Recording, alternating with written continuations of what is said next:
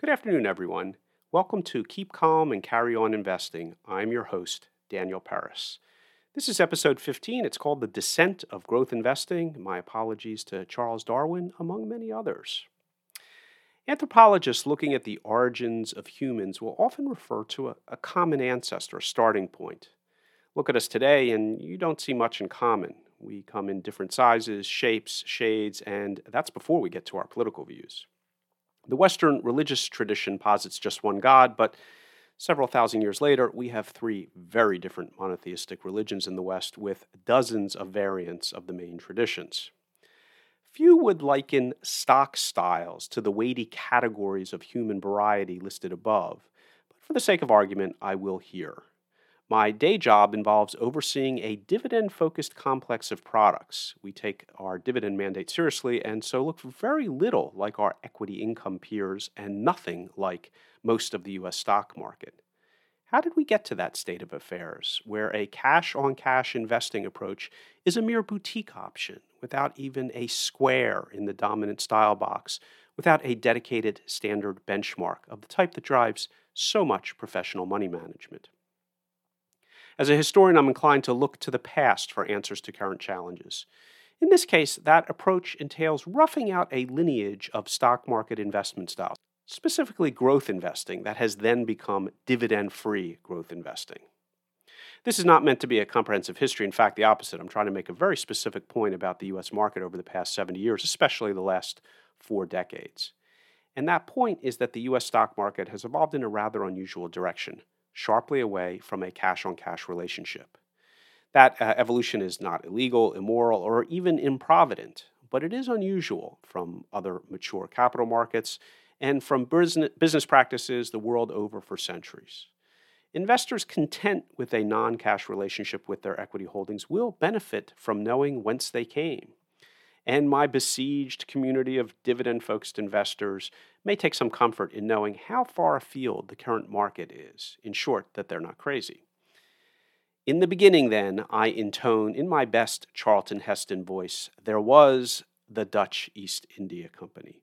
From its launch in 1602, 1602 until the mid 20th century, investment in a stock was, in most instances for most people, all about the dividend that investors could expect to receive. That is not to suggest that there weren't frauds, bubbles, struggling enterprises, and all sorts of non dividend investment decisions and holding experiences. But weigh up those headline dominating moments, and they pale in comparison to the much quieter but vastly greater experience of everyday coupon clipping. From that perspective, it was clear that the dividend paid was the ultimate measure of a stock's uh, long term success. If the dividend was paid, that was good. If it was increased, that was better over the long term, share prices would reflect the trajectory of the dividend. And for almost all of that period, until the early 20th century, the dividend was also usually the only public information beyond the share price that one might be able to get about a company. While the detailed math of net present value applied to investments would come starting in the late 19th century and get worked out fully in the 1930s, investors prior to that instinctively understood, as most successful business people have from time immemorial, that the value of an asset, what you might pay for it is based on what you could expect to derive from that asset as its owner. And, echoing Irving Fisher, even if your intention was to sell the asset a week or a month or a year later, the buyer was or should be doing the same mental and actual math.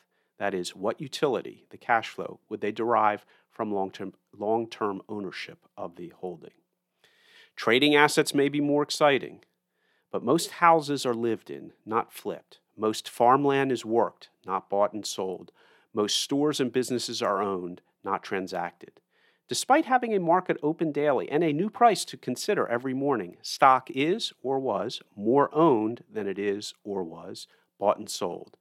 That reality should lead investors to focus on what they receive for their capital and only secondarily on the price one might fetch for disposing of it. To this day, this underlying cash flow DNA in stock valuation is present in the form of DDMs, DCFs, NPVs, and the other cash flow based valuation formulas. Pick your favorite stock, say a popular EV company, electronic vehicle company, that only reports a profit by selling carbon credits, and dig into the back of any brokerage report on it. There you will find a DCF of one form or another that justifies the current price of the security based on the present value of some future cash flows. In shorter reports, you may just see a workup of earnings multiples. But remember, an earnings multiple, the famous PE or the infamous EBITDA multiple, is just a shorthand measure of cash flow valuation. Uh, it may be only cash flow to management, but it is still cash flow. If a company is so remote from earnings that it can only sport a multiple of sales or some other metric for pre revenue companies, then you are in the realm of pure speculation. It may be very reasoned, very high confidence, and very uh, ultimately successful speculation, but it is share price based speculation all the same. There's nothing wrong with that. Let's just not confuse it with cash flow based investment. While cash payments to company owners constituted the default setting of success for all private businesses since time immemorial and for all stock investing for centuries, the intellectual lineage is of more recent vintage. Irving Fisher explicitly outlined the logic in 1906 in The Nature of Capital Income. Berle and Means highlighted the disadvantaged position of the minority shareholder in 1932 in the modern corporation and private property. John Burr Williams worked out uh, the specific math of DCFs in 1938 in his theory of investment value. And without specifically discussing dividends, Michael Jensen, in articles in 1976 and 86, reframed the Berle and Means perspective through a theory of the firm rife with agency conflicts over the disposition of free cash flow. In that conflict, dividends are an important weapon, shall we say, for otherwise disadvantaged shareholders. Along the way, a host of practitioners and academics and practitioner academics have highlighted the benefits of approaching stocks from the perspective of dividends received. They include, in no particular order, Benjamin Graham, John Lintner, Myron Gordon, Harry and Lindy, Linda DeAngelo, Robert Shiller, Jeremy Siegel, Robert Arnott, and generations upon generations of coupon clipping investors. Uh, other dividend focused stock investors may have a different list with somewhat different emphases, but I think this hits the highlights more than four centuries of investing practice, and more than a century of academics working out the math and putting it in print. This, ladies and gentlemen of the jury, is what I consider the benchmark of business ownership through the stock market. Now let's turn to deviations from the norm. Before doing so, I do want to acknowledge yet again uh, frequent and extended periods of time when non dividend paying equities dominated the headlines. Uh, in a recent podcast from March 30th, I hosted the financial historian William Quinn, co author of Boom and Bust, A Global History of Financial Bubbles. He covered a lot of uh, bubbles in which stocks would not have made payments to shareholders because the underlying cash flows were just not there, no doubt. But what I'm pointing to is when non payment became the norm, not the exception. So, how did we get to the current state of affairs where explicit direct investment in publicly traded companies based on dividends paid out to company owners and the future of those dividends occupies just a tiny corner of the U.S. stock market agora, where large, successful businesses with ample internal cash flows do not reward shareholders in cash and are not called to task for not doing so. It is a strange world indeed.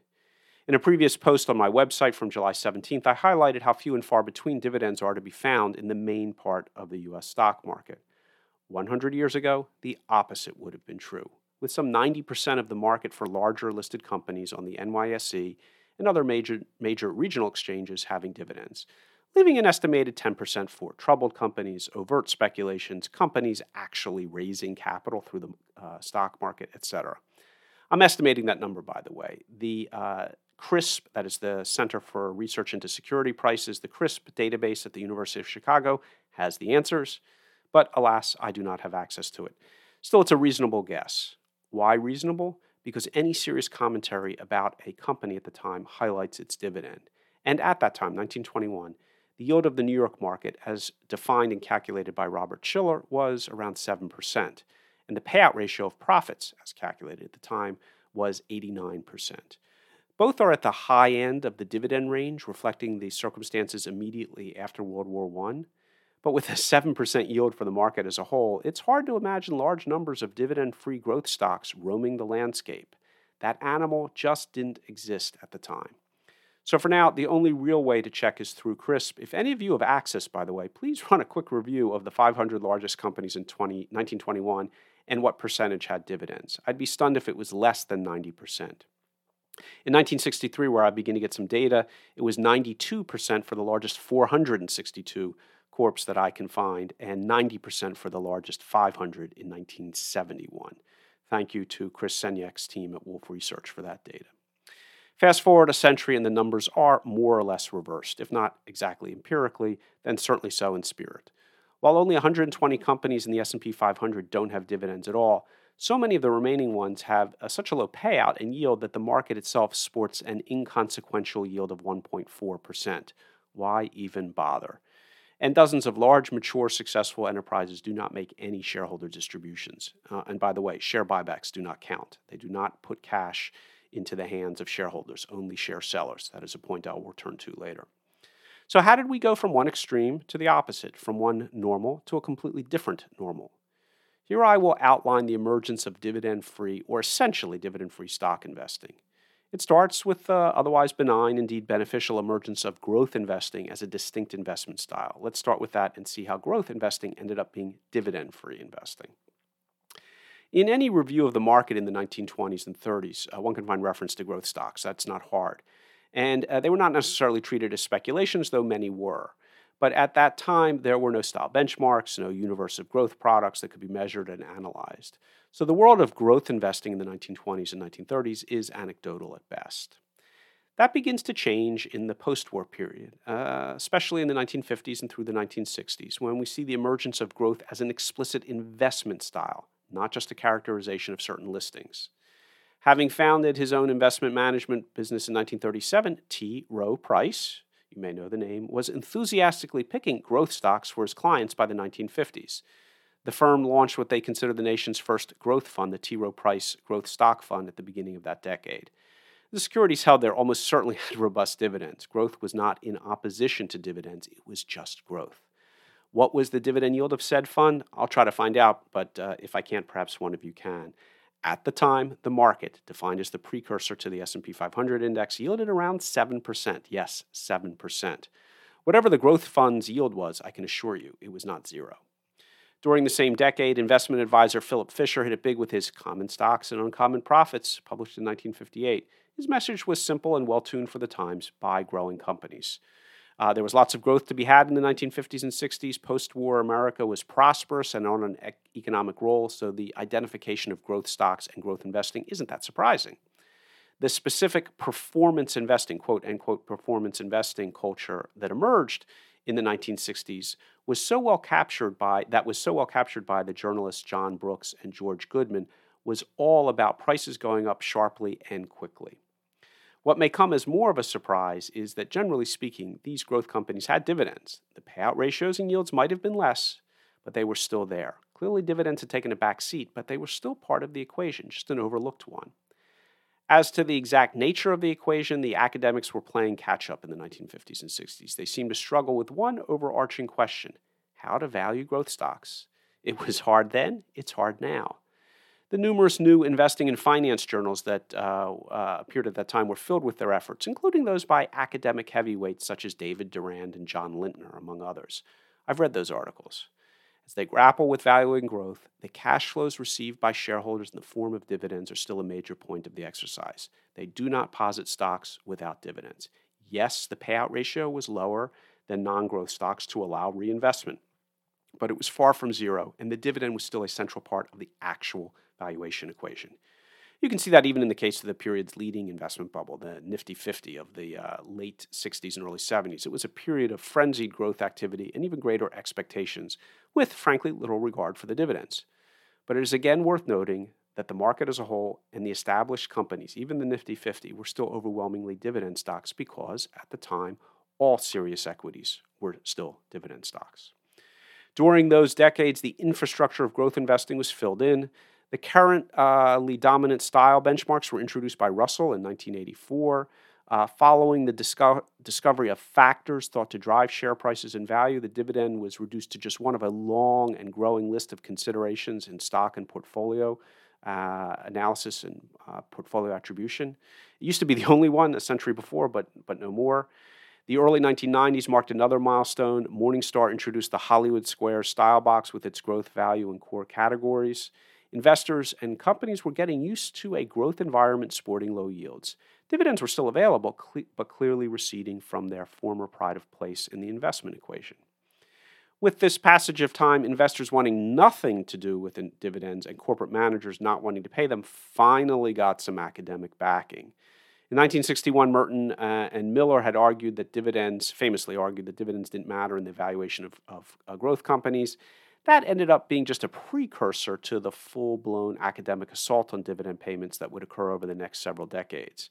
Uh, in 1976, MIT professor Fischer Black famously pondered the very existence of dividends. In a brief essay in the Journal of Portfolio Management, uh, he admitted not being able to figure out why companies paid dividends or investors sought them out at all. It was for him, quote, a puzzle with pieces that just don't fit together, end quote.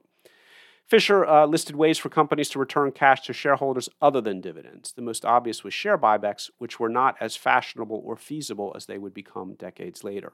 His main argument, however, is taxes. At the time, they were higher on dividends than on capital gains, and one could be timed, the other could not.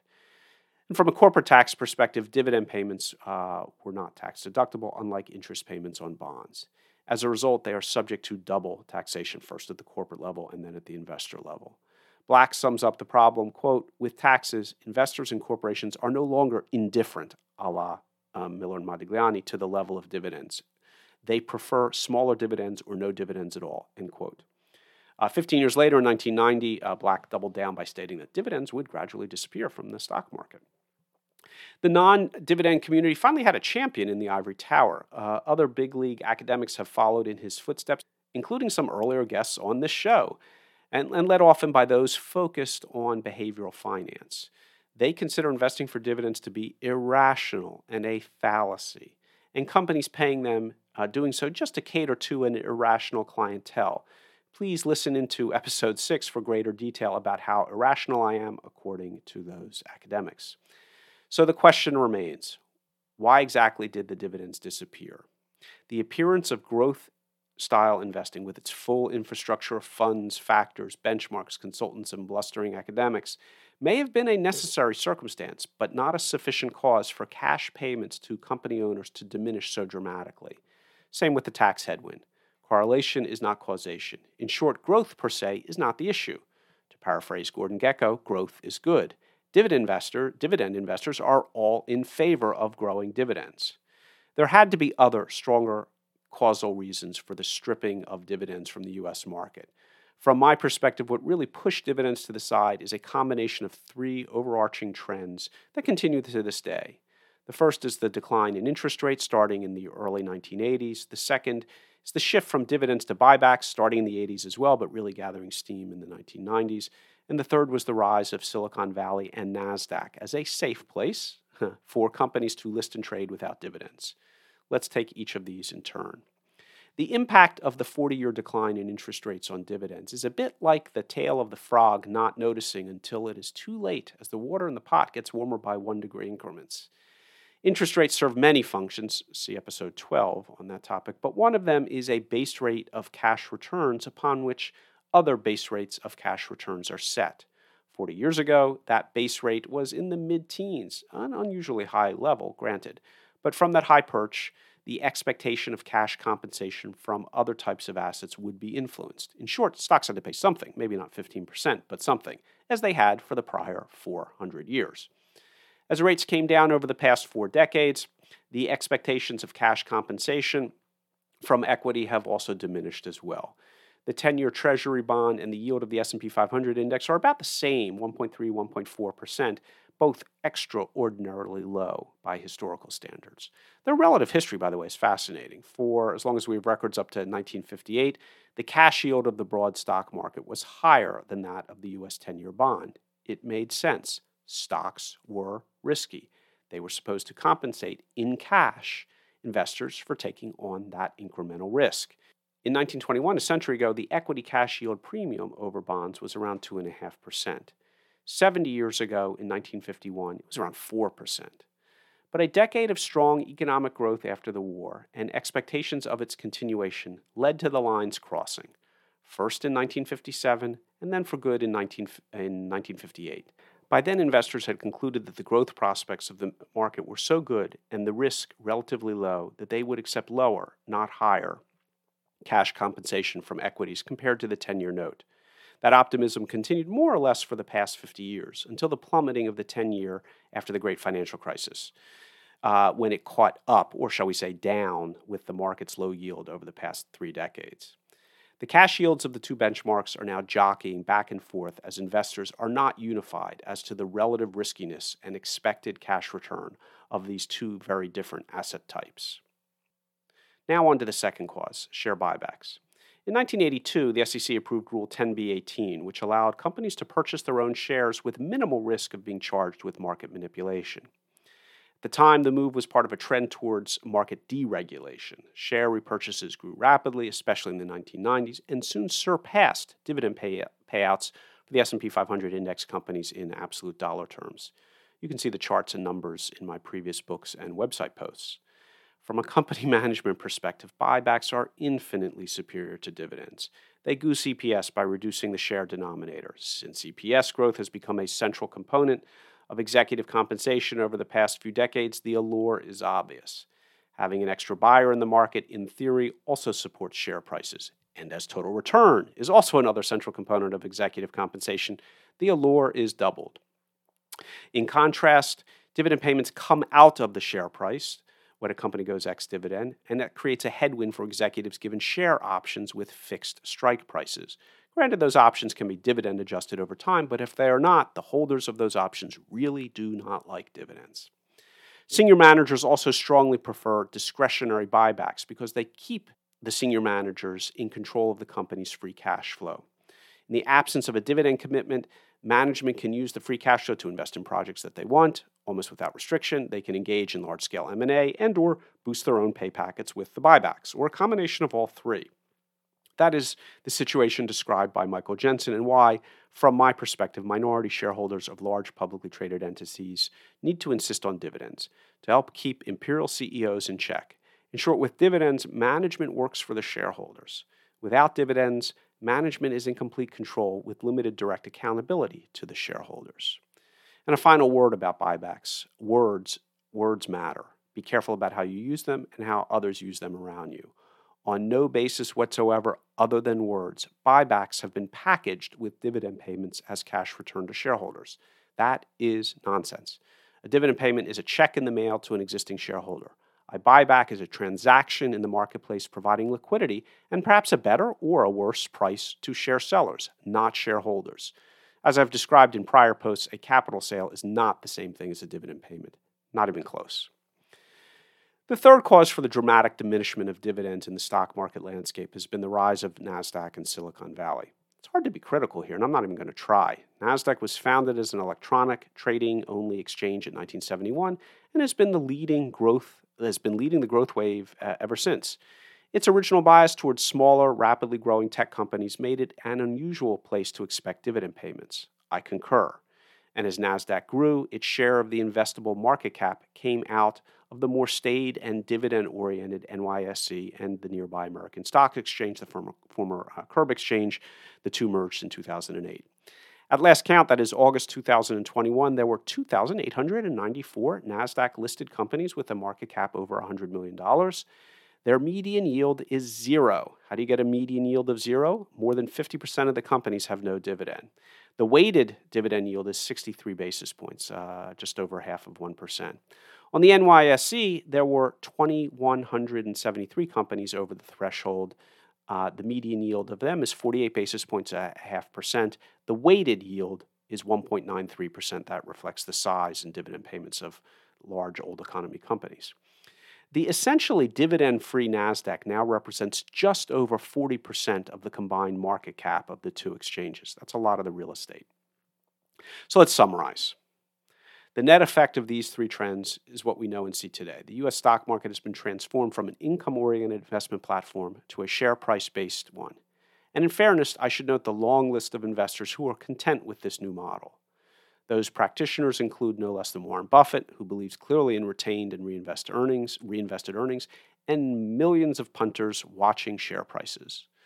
On the managerial side, it is an impressive list of CEOs who have also mastered the art of successful reinvestment, at least for now.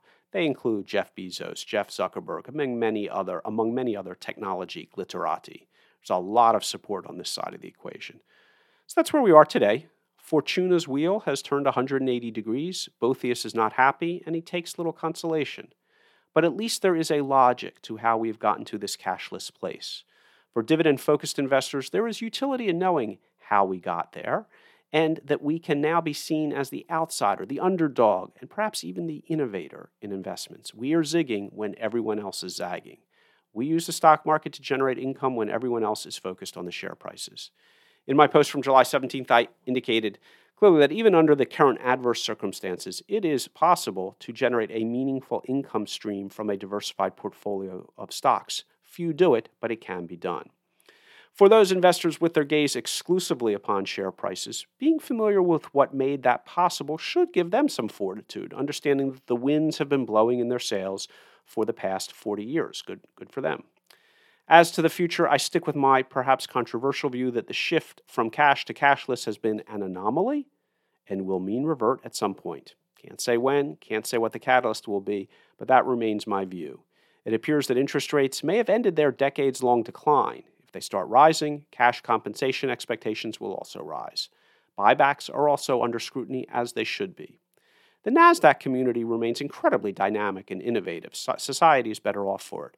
But even here, there is a reasonable expectation that as the NASDAQ giants mature, they will start making distributions to company owners. It can happen, it should happen.